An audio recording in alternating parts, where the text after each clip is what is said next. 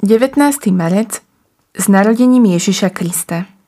Jakub mal syna Jozefa, manžela Márie, z ktorej sa narodil Ježiš, nazývaný Kristus. S narodením Ježiša Krista to bolo takto.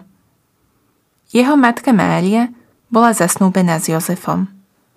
Ale skôr, ako by boli začali spolu bývať, ukázalo sa, že počala z Ducha Svetého. Jozef jej manžel bol človek spravodlivý a nechcel ju vystaviť potupe. Preto ju zamýšľal potajomky prepustiť.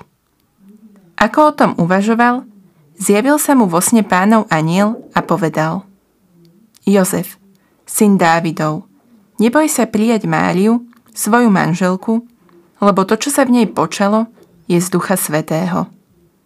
Porodí syna a dáš mu meno Ježiš, lebo on vyslobodí svoj ľud z hriechov. Keď sa Jozef prebudil, urobil, ako mu prikázal pánov aniel. Dnes sa dozvedáme, ako to bolo s narodením Ježiša Krista. V každom z nás sa podobne zázračným spôsobom narodil Kristus. Občas je dobré pripomenúť si svoju cestu viery, aby sme v ťažších chvíľach neupadli na duchu, ale pamätali, čo osobné sme s Ježišom zažili. Pamätám si svoj osobný príbeh jeho narodenia pre môj život. Ježišovo narodenie sprevádzala Mária, Jozef či anieli, ako píše písmo. Kto boli takíto svety a anieli, vďaka ktorým som spoznal Ježiša? Ostať len v spomienkach by nebolo správne. Evangelium končí Jozefovým prebudením zo sna.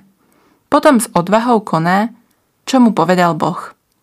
Tak aj my, Nezabúdajme na to, čo sme s Bohom zažili, ďakujme mu za to, no buďme odvážni konať, k čomu nás vyzýva.